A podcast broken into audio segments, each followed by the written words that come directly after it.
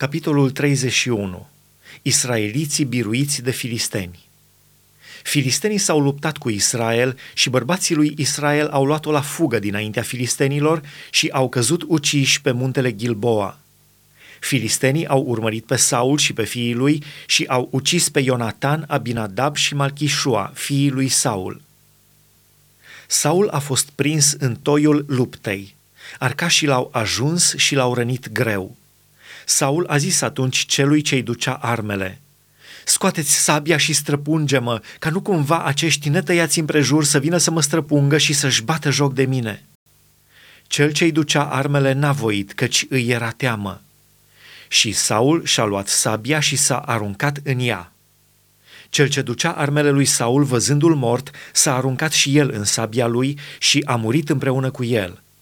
Astfel au pierit în același timp și în aceeași zi Saul și cei trei fii ai lui, cel ce-i purta armele și toți oamenii lui. Cei din Israel, care erau dincolo de vale și dincolo de Iordan, văzând că oamenii lui Israel fugeau și că Saul și fiii lui muriseră, și-au părăsit cetățile și au luat-o și ei la fugă. Și filistenii au venit și s-au așezat în ele. A doua zi, filistenii au venit să dezbrace pe cei morți și au găsit pe Saul și pe cei trei fii ai lui căzuți pe muntele Gilboa au tăiat capul lui Saul și au luat armele.